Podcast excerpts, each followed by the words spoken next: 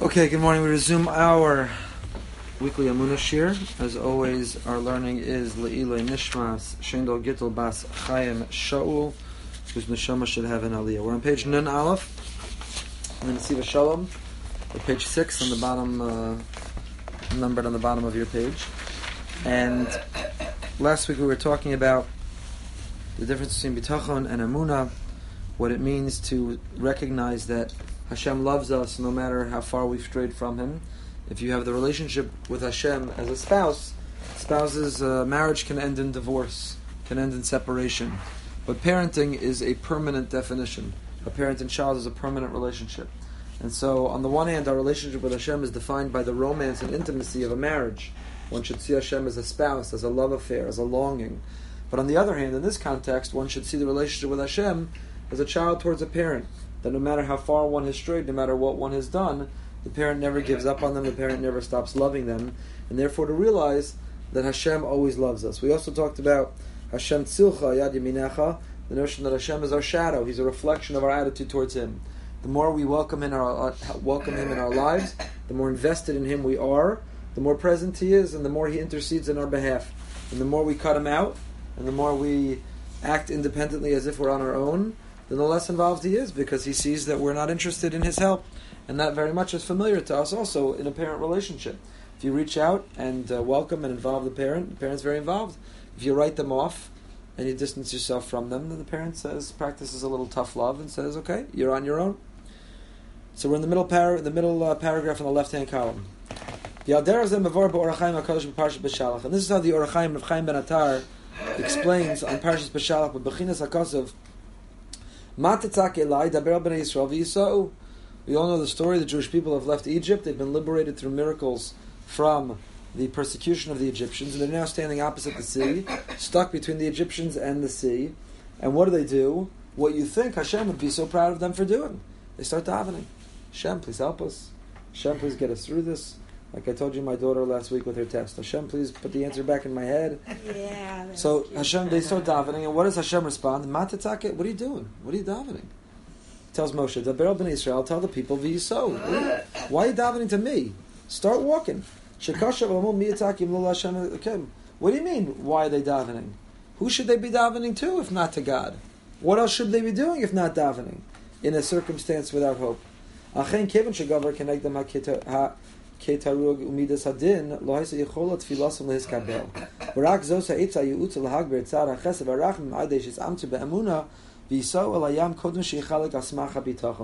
So Slonim Rebbe says, or he's quoting the Or HaChaim as saying something which is uh, counterintuitive. It really runs contrary to the way we normally understand this section.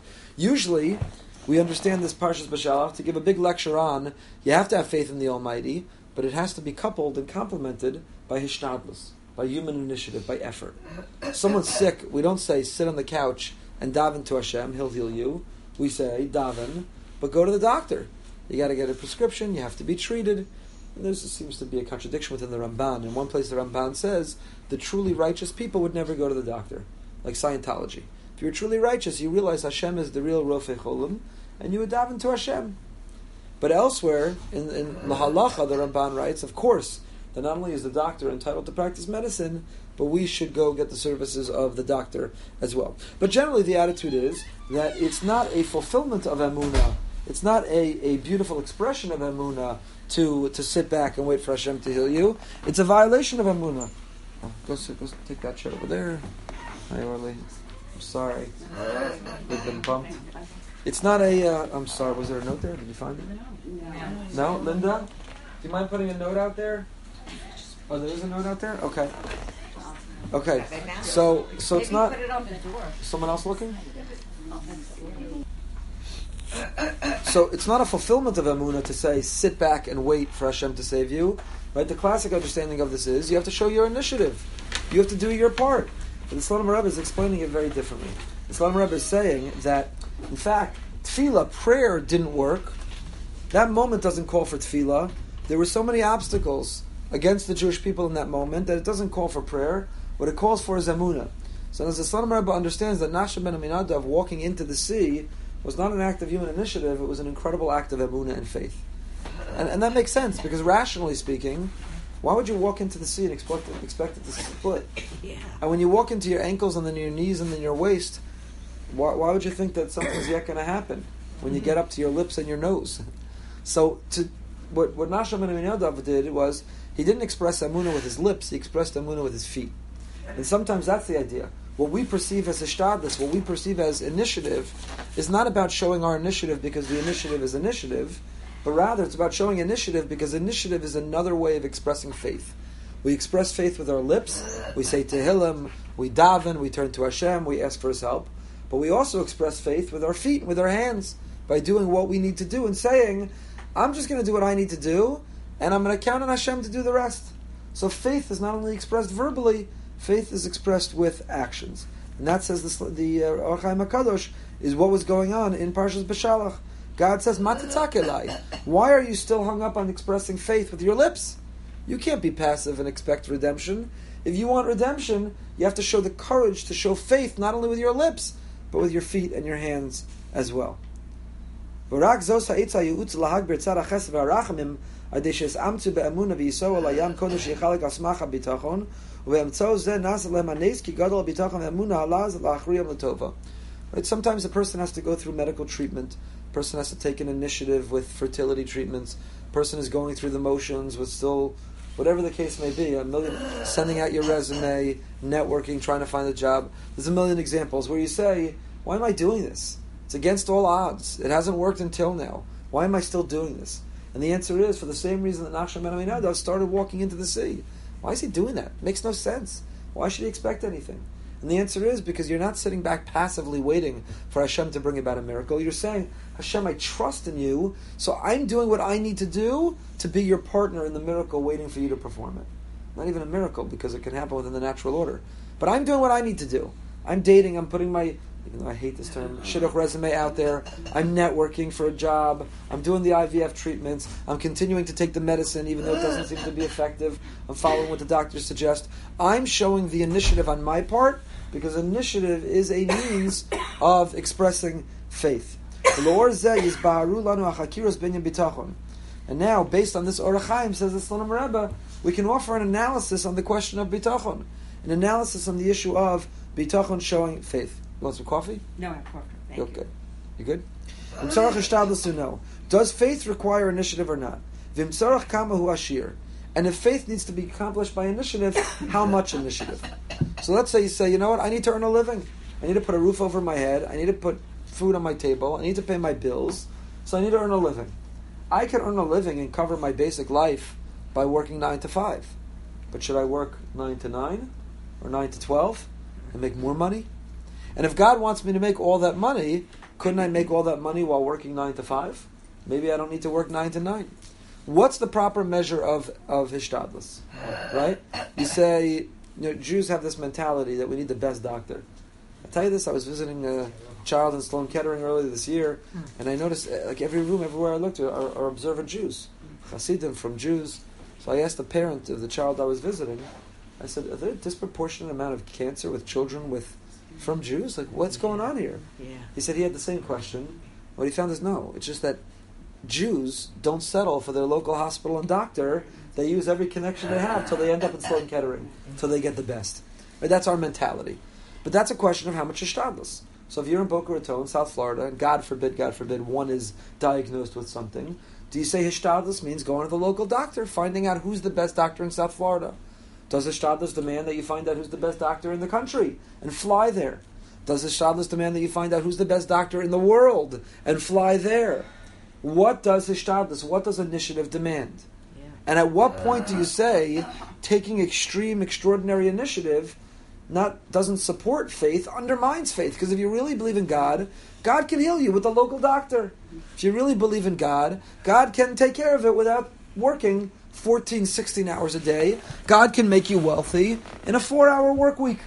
God can make you so. What is the shiur? What is the measure of initiative? How much do you have to show? Where does initiative become a complement to faith, and at what point does initiative begin to take away from faith? And the answer is it all depends on the clarity that you have, the life you're living, of trusting in Hashem, of seeing Him in your life. Im margish belibo emuna ubitachon gamor ba'avasa v'kirvasa yisbarach, the greater the sense of faith and trust you have in Hashem. You see and feel Him in your life. You lean on Him and know that He's there. With the attitude and sense that we've spoken about, about Ein Od Milvado. The Brisker Rav, the Brisker Rav's tradition, that when you recognize, in a moment particularly of uh, crisis, and you say there is nothing else in the world but God. That's all there is in the world.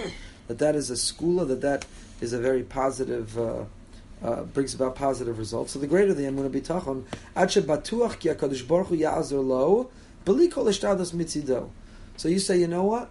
I have such faith that Hashem is the Rofei Cholim. Hashem is the Kelna Rafana Allah. Last week's parsha, the daven for Miriam, Kelna Rafana Allah. I trust in Hashem. He's the doctor. Okay, but Hashem has said to me, just like the doctor says take the medicine and that's a necessary prerequisite to get better. Hashem says see the doctor. That's what I prescribe for you is go see the doctor. But the local doctor is a doctor and that's good enough because Hashem is really the one calling the shots and that's good enough. If you really feel and lean on Hashem and you know that. Mishtadlos. Ach in margish ki leor matzavo achshav eino roy lahamshich alav Yeshua yisbar rak im yase. But if you say, look, I trust in Hashem, but Hashem wants me to exercise as much initiative as I can. So Hashem, if I settle for the local doctor and I die from the disease and I get upstairs and I say, God, what happened? I put my faith in you. Hashem says, Yeah, moron. I gave you the connections to be able to get to the best doctor. Why didn't you use them? Why didn't you go to the best doctor? Everyone, everyone knows the story of the uh, person on the deserted island and he's dying. Right? You know that one? And He told it to me last week when we left. Okay, so everyone knows that one. Hashem sends the helicopter, and the person says, "No, I trust in God. Please go." Hashem sends the boat. No, I trust in God. I'm good. Go. And Hashem sends the. I don't even know what else. And no, I'm good. Go. And the person dies on the island. He comes upstairs and says, "God, please don't my faith in you. What happened?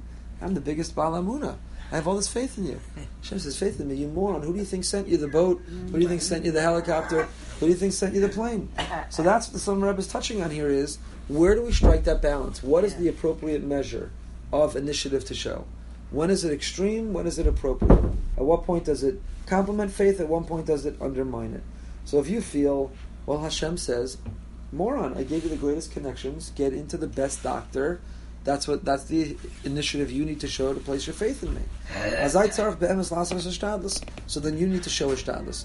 So what he's basically is he's answering this question about the balance and tension by saying it really depends on that it really depends on us, on our attitude, on where we're coming from, on how we feel. Nachum Ish Gamzu. So the Gemara tells us about this great sage. His mother didn't name him Nachum Ish Gamzu. That wasn't his name. His name was. Good morning. Did you go to my house first? I realize I didn't tell We you where it was. not was. discuss it. Okay, sorry, We will not discuss this entire trip. sorry, sorry. Oh, no. Welcome back to- have come last week. Take a- did, did you take a raft to get here? No, but everybody should know they cannot go You have to out leave the entrance. Yeah, because it's Flood. worse than a lake. yeah. V'lachei Nachum Ish Gamzu. So this great this great sage was not named Nachum Ish Gamzu by his mother.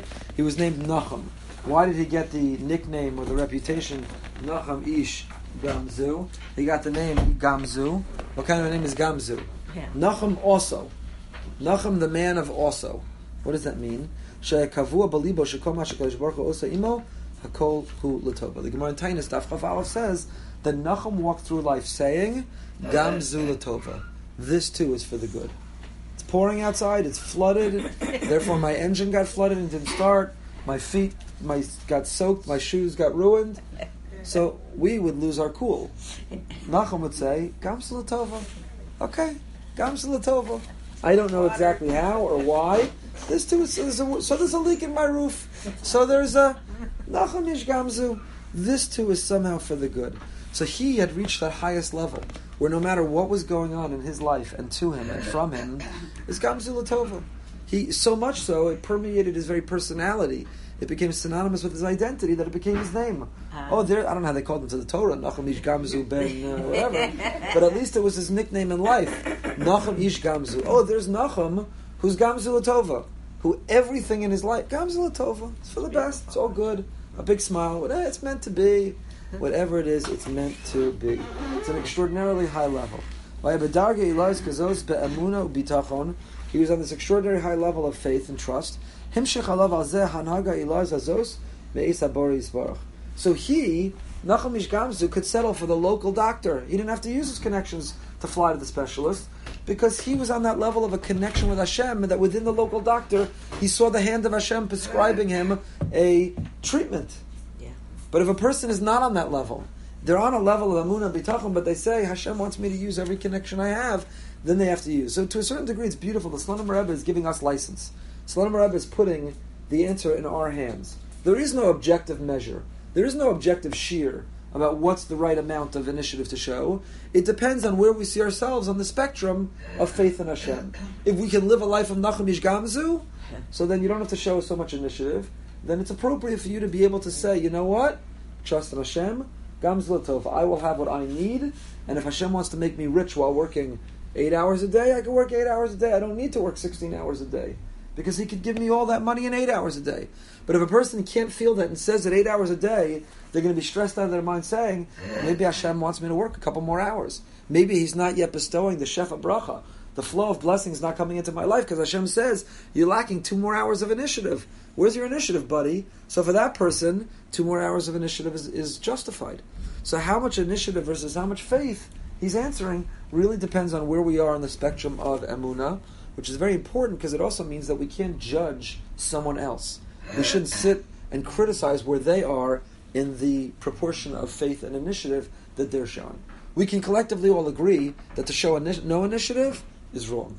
To show no faith is wrong. But the recipe of how much faith and how much initiative is really relative and subjective to each and every person where they are on that spectrum. And it's something that fluctuates. It's something that changes in our life as life goes on. So one day we feel tremendous emuna. Mm-hmm. Our faith, our trust, we're walking around like Nachum Ish Gamzu. Mm-hmm. And the next day we feel lost. The next day we question why. The next day we're searching for Hashem and we're struggling to find Him. And we feel, you know what? It's really up to me. I've got to show all the initiative. I've got to show all the initiative. What do they say? There's a great quote. Pray like it's all up to God, but act like it's all up to you. There's some quote like that. Act as if it all depends on you, and mm-hmm. pray as if it all depends on God. And that's really exactly what the Slonim Rebbe is saying. That when you're davening to Hashem, when you're talking to Hashem, when you're asking Hashem for help in whatever it is you need, then you live with emunah that you pray like it's entirely up to Hashem. But when it's time for you to do what you have to do, to take the job interview, to go to the doctor, to, to earn the living, then you've got to act and give it maximum effort as if it's all up to you. V'api devareinu tzarech l'farish, return to the page. Based on this, we can explain Sheyakov shema yigro machet. Page 7. Nun Beis, Nesiva Shalom, Yisodei HaTorah. What does it mean that Yaakov was afraid? Gemara Brachos Daf Yadav tells us that Yaakov Avinu was worried that he had used up his merits with the Almighty and he was unworthy. He was unworthy. Katonti mikol chasadim. He had become diminished by using up all of God's goodness to him. Shema yigrom hachet. Maybe his own inadequacy would cause him not to be worthy of God's divine protection. Hapachat shelo haya shema yigrom hachet v'lo yizke lahargish es ahavaso v'az lo yuchan lahamshech hayeshua. So Slonim Rebbe says, you know what it means? Yaakov wasn't afraid. Maybe God will punish me because I'm unworthy, and that's why. Right? Because the question was when Yaakov is preparing for his reunion with Esav. Talk about initiative. he send, he does diplomacy. He sends all kinds of gifts to Esav in advance, advanced diplomacy, and he prepares for war. He divides his camp into two, and he prepares for war. And then he also davens to Hashem. What happened to the Emunah Bitachon? Why did he do three? He should have only done one. The great Yaakov Avinu, Ish Tam Yoshev Oalim. The great Yaakov, what's he? What's he sending? What's he doing diplomacy? And why is he preparing for war? Just daven. Oh God, you put me in circumstances. I'm about to reunite with my brother Esav. Miyad achi, miyad Esav. I don't know who I'm going to find. Is it the is it the Esav who's my brother? Is it the Esav who's my enemy? But God, I'm asking for your help, and I put my amuna and bitachon in you. Done. Shine. Why does he have to also prepare for war? Why is he also doing diplomacy? Doesn't that undermine the faith and trust in Hashem? Who do you believe in? Yourself? You believe in diplomacy? You believe in your weapons? Or you believe in Hashem? What's he doing? So Shema Yigrom Achid. Chazal tell us that Yaakov was afraid that maybe he was unworthy of God's divine protection. So he davened to Hashem, counting on Hashem, but he also took the initiative he felt he needed to take. What does that mean? Says the Slonim Rebbe. What it means is maybe he was unworthy of the ratio of initiative to faith. He wasn't on the level of a Nachum Ish Gamzu at that moment. Maybe because of his chait, he was unworthy to say, you know what, God? I don't have an army, I don't need diplomacy, I'm just putting all my faith in you. He wasn't on that level. And therefore, he needed to show Hashem the faith, not only with his lips, he needed to show Hashem the faith with his hands and his legs. Just like the Jewish people opposite the sea. Matitzak Elai. God tells Moshe, what are they davening? Why are they frozen standing still davening? You can't the six day war sit and daven. No army, no initiative, no pro- preemptive strike on the Egyptian Air Force. Let's not preempt it. Can you imagine the cabinet of Israel was meeting? Should we strike the Egyptian Air Force preemptively? We've dug hundreds of thousands of graves. We turned the public parks into cemeteries. We're anticipating a slaughter. Should we strike preemptively? Can you imagine one of the ministers raises their hands and says, No, we should just daven. I've brought Tehillim. I'm going to hand out Tehillim. Let's divide up the Tehillim. Let's disband the Israeli Defense Forces, and we'll daven. We'll daven. You can't do that. Hashem's response to that. And then the Israeli uh, people would be slaughtered. You get up and say, Hashem, we put our faith in you. Hashem said, You put your faith in me. Who do you think gave you IDF with a military advantage? Who do you think made the Egyptians miscommunicate and therefore they were on the ground? And some of their pilots the night before had a party which caused them to oversleep that morning. And the person who called the shots for them to go into the air was out of was was uh, inaccessible at the time, so nobody could radio him. Who do you think orchestrated everything for you to preemptively strike them? What are you talking about? God says. So there's a balance that we have to strike. We show faith in Hashem with our lips by davening, we show faith in Hashem with our hands and feet by acting. We have to go to the doctor. We have to earn a living. We have to put ourselves out there. You know, the shidduch crisis, the people who are looking to get married. And there's a challenge. It's not, I don't like, you know, crisis is not a nice word, but there are challenges within within that arena. So can you imagine the person says, I'm going to sit on my couch and Hashem's going to send my husband. Hashem's going to send my wife. It's just going to happen. I'm going to bump into them. They're going to land on my doorstep. Hashem says you got to put yourself out there. You got you got to network. You got to be out there. How's initiative work? This is a critical point. I've shared it before, and I'm going to share it again because I was taught this point by my brother-in-law, Joseph Hellerstein. He's a lawyer in Israel, and he always says to me, you know, he's got to drum up his own business. But Hashem, he has a wonderful, successful legal practice, and you know he's got to be the rainmaker. You gotta you gotta make your own business. How do you make your business? You're a lawyer. You network. You're emailing your contacts. You fly in. You meet with different people. You're constantly networking whether you're in insurance, you're a lawyer, doctors have to rely on referrals, all these jobs, you have to network, you have to. He said to me he learned early on in his career this incredible insight into Hishtadlis, into initiative. We think we're doing initiative because our initiative provides the results. And frankly, that's the danger of initiative. The danger of initiative is when we see a correlation between the results and the initiative, we say, Thanks Hashem, never mind, we're good. Yeah. Right? I've been dominating to you, help me have business. But then I come back and I've such success from my meetings. I say, you know what, God? You know what? Focus on other people. I got it. I'm good. My meetings were successful. I got it done. Right? The famous joke, also story. Never mind, God, I found a parking spot. Right? You know that one circling around. So never mind, I'm good. He says he learned early on, and then I found Makoros that support sources that support his insight. He said the initiative is not because the results correlate with the initiative, but the initiative is a form of prayer. The initiative is a form of faith. And he says, Do you know how often I fly to the States? I set up meetings, I make phone calls, I send out emails, and all of a sudden I have a flurry of business that has nothing to do with the initiative I showed. It's not that the contacts I met with ended up landing me the business. It's that for Hashem to be able to release the blessing in my life, I needed to access it. The key to access it, the code to access it was my doing initiative. So, and, and people will tell you all the time in life, you know, you, you, you decided to put yourself out there. You decided that you were going to work on whatever it is project, getting married, having children, having a job, changing careers, building a whatever it is you want to work on in life. You made the decision to put yourself out there to take initiative, and all of a sudden you see results that don't correlate at all with the initiative you showed, because the initiative was not responsible for the results. Ultimately, in life, all the results that we enjoy come from the Ribbon Shalom. They come from Hashem. However, he set up a system where to access them, we have to show our faith in him by taking initiative. We have to be his partner. He doesn't want a complacent, apathetic, passive world where we sit back on the couch and wait for things to happen. He wants us to put ourselves out there. to take initiative, to make an effort, to show some sacrifice, and to show some compromise and some effort. And then when the results come, they don't necessarily come corresponding specifically with the initiative that we showed. They come out of left field. They come out of some place that we never imagined, that we never anticipated they would they would come at all. This is what the Gemara says in Brachos. When Yeshaya Hanavi came to visit the king Chizkiya when he was sick, when he was infirm, Amar lo meis atav lo tichya meis meis atav ba'olam hazeh lo tichya l'olam haba. You're dying and you're never going to live. You're dying in this world and you have no future in the world to come. It's a wonderful Bikur Cholim message. Dahainu, Shekvar Nigzu Exera of the Ein Shanosa. God has already ordained, as the prophet, he came to tell him that the the the conclusion has already been set. V'amar ben Amotz. So Chizkiya turned to Yeshaya and he said, "Son of Amotz, kala v'tzei. Your your prophecy is over. Get out. Kach mekublani beis avi abba.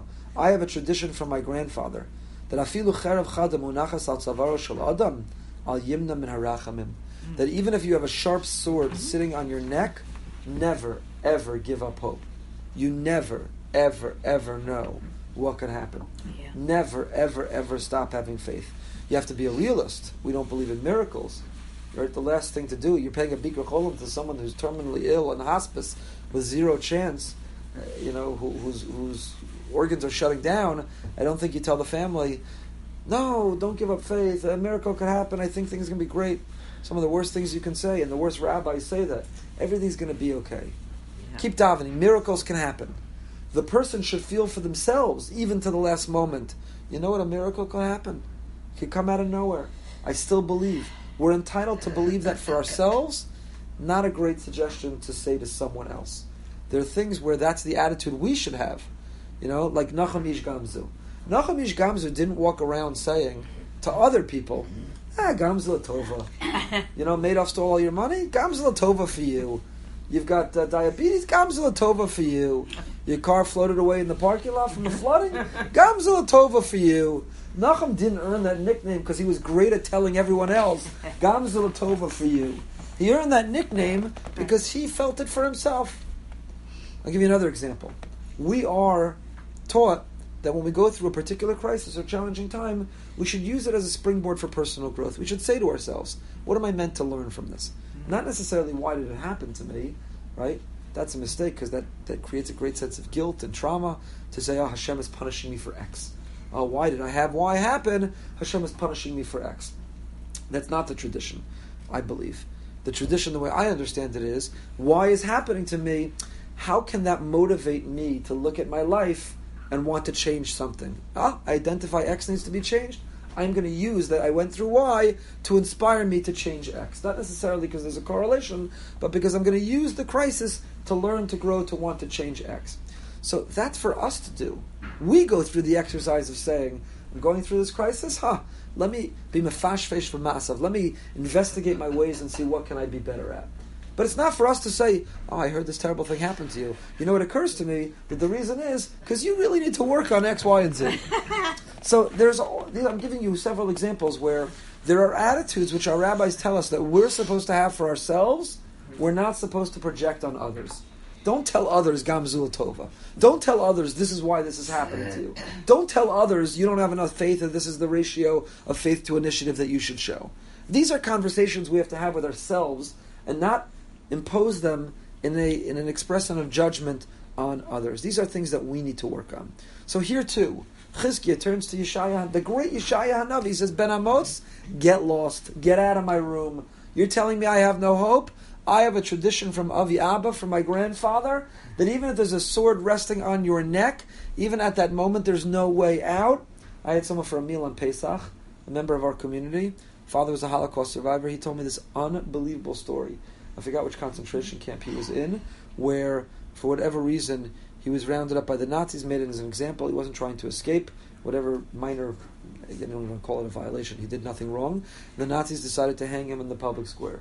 So they set up the noose, and he stood on the box, and they kicked it out from under him, and the rope broke. Mm-hmm. So the Nazi took out his gun and said, Jew, you can't die from hanging, pointed the gun at him, and shot, and the gun jammed. Wow. And at that moment, the Nazis, so frustrated, said, Jew, get out of my face. Go back to your group. Could you imagine? Wow. He said he talked about his father. He had amazing stories about his father, who then went to Israel and fought for Israel in 48. Amazing stories about his father. So, could you imagine? His father has a noose around his. Talk about cherav munach hatzavaro. Mm-hmm. At that moment, if you said to his father, "You have any shot? You have any chance here of living? Any chance of living?" It's a noose around his neck. The most evil people in the history of man are bent on killing him. You have any chance of living? Zero. The rope broke. Nazi then points a gun. He says, "Oh my! I can't believe I survived that. Now I'm going to die this way." You have any chance of living? Zero. The gun jams. Jeff Elowitz. Ask Jeff Elowitz about his father.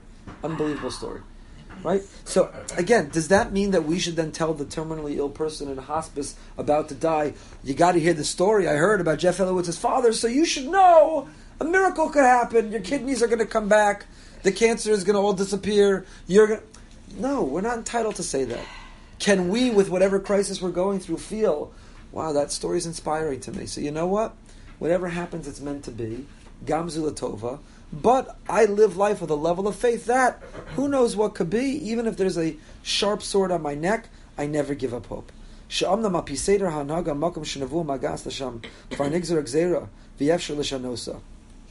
says the son of a Rebbe, Yeshaya Hanavi, one of our greatest prophets, tells Chizkiah, I'm a prophet. I access the Word of God. And I'm telling you, God wants me to tell you, you're finished. You're toast. You're dying here in this world. You have no hope in the world to come. It's over. And even there, Chizkiah Navi says, that's nice. I have a different tradition about God. That even when he says it's over, it ain't over. It's not over. Ilas mikol dargin, bitachon amarubin kol kochos adinim ein omdim misham efshar Yeshua. That salvation can come from the least expected places. Right? I'm 50th anniversary, so I'm harping on the Six Day War. But eh, I wasn't alive then. Some of you were. You all look way too young to have been alive then, but maybe some of you were. But, but, um, if you would have asked the Jewish community around the world the week before the Six Day War, what are the chances that Israel walks away a hero? Are you crazy? Digging hundreds of thousands of graves, expecting a, an absolute disaster. Right? I, I mentioned in a drush a few weeks ago that the American Jewish leadership called on the government of Israel, begged them, send the children to America, mm-hmm. get them out. Yeah. If we're going to have a future, please evacuate the children of Israel, not the children of a kibbutz, not the children of a city. Evacuate the children of Israel. There's going to be, mm-hmm. and, and look, so the Charav Munachas Atzavaro of the Jewish people of the state of Israel, there may not be a state of Israel. They're about to be wiped off the map, driven into the sea, and six days later, although we had a speaker here in the shul who loved to say he was so upset, it was not a six-day war. It was a six-hour war. It took five and a half more days to finish up the job, but it was over in the first half a day. And he, so we think it's such a miracle to call it a six-day war. It was not even six days. Yeah. Cherav munachas al tzavaro.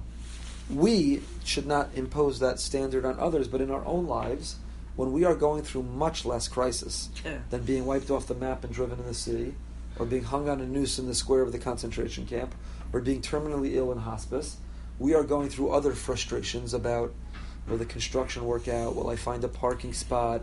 Will the job interview? Will my child get into the school of their choice? Will there? I don't mean to minimize any of these things, which as we go through them feel overwhelming, but we should tap into that strength that we know we have, which is putting our trust and faith in Hashem, saying, I'm going to pray like it entirely depends on Him. I'm going to take the initiative like it entirely depends on me. I'm going to do everything I can, and once I'm done doing everything I can, it's up to Hashem. I'm not going to stress out about something that's in the future that I don't know what can be. Will that help my life? It'll hurt my life. The stress and the anxiety about worrying about what will be with something I can't control only results in high blood pressure, and diabetes, and heart disease, and obesity, and broken relationships because nobody wants to be around you because you're so stressed and anxious and you take it out on them. It's self destructive. If, if the anxiety drives us to do the best we can, then that's part of the work as if it all depends on you. So if you're nervous about Did I allocate enough time to work on that project? Have I given the project all the attention it deserves? Have I done everything I need to do? That's a healthy expression of drive. But once you've done that and you can say, I've done, I've visited every doctor, taken the medicine, I'm doing what they've told me to do. I'm still going to worry what's going to be, what will happen in three months when I do the next blood test and I check to see whether it worked. What will those three months of worrying? Now I know I'm not. It's not easy. I know it's easy to say don't worry, but worry both lacks faith in God, but it's self-destructive. We absolutely undermine our health, our mental health, our physical health, and the health of the relationships around us. So we do everything our can. We're driven within our own initiative, and then we let go and we let God. The rest is up to Hashem, and whatever will be, will be. We let go and we enjoy the ride. So he says, the nevuah of Yeshaya Hanavi. Yeshaya says, I am tasked with transmitting the word of God. And I'm here to tell you, you're done. Chizkiah says, that's nice. You're a Navi. But I have a tradition, and my tradition says, it's never done. Never done. Bitachon, you never were. V'kachim divrei hamaral. Should we do a little bit more? Yeah. A couple more minutes. It's 9.30. Okay, we'll stop here. But this is the effort for all of us to work on. And every day it changes. What's the ratio and proportion of faith to initiative? How much is too much? By the way, there are people who do too much. I'll conclude with this example. Okay. So, take the example of work. So there are people who say, I have a responsibility to support, to be the breadwinner of my family. And I aspire to accomplish wealth. And I want to contribute to the world. So they work 16, 18 hours a day. Their health suffers in the process. They never see their family. Their children are, are, are, are lost. And they say, well, I'm just showing initiative. What do you mean? That's my hishtadlus. Hmm. So the answer is no. Hashem could achieve what you want, that money and all the other, with working much less. So where's that line? That's my point. That's the Slonim Rebbe's point. It's up to each of us to establish where the line is. But we have to be thinking. Too few people are thinking about it. Some are lazy and they fake having too much emunah. They barely do any effort or work or initiative, and they rely and they want to know why Hashem is not. You know, that's called. Uh, that's called. Um, whatever, relying on, on the community or relying on the social services, uh, being on welfare. Right? I'm putting my faith in Hashem and then relying on welfare or your father-in-law. You know that you know you all know that story too, right? Everyone knows that joke too. Yeah. Father-in-law meets the future son-in-law and has whole conversation. What are you planning to do in life? I have faith in Hashem. Really, what school are you and what are you going to do? What's the job? Uh, Hashem is going to take care of me. Do you have a plan? Do you have a strategy? What's the three-year plan? Hashem is going to take care of me. And then he goes to the wife. No, what do you think about who our daughter brought home? He said, uh, I like him. Why do you like him? He thinks I'm God. so, you know, that, that is a false sense of faith. So you can have counterfeit faith, and you can show extreme, too much, ex- you know, too much, uh, um, uh, too much uh, initiative. The key in life is to be thoughtful and every day to be re-examining what is the ratio and proportion, what is the appropriate balance of initiative to faith. How much is God waiting for me to do because He gave me the tools and skills to do it? And how much am I supposed to draw a line and say, done? I've done what I can, I've done what's reasonable to do, and now is when I'm supposed to let go and let God, and this is where my emunah kicks in. And there's no set answer, there's no standard answer. We all answer it differently. The key is to be thinking about this question each and every day. Have a fantastic day and a dry day.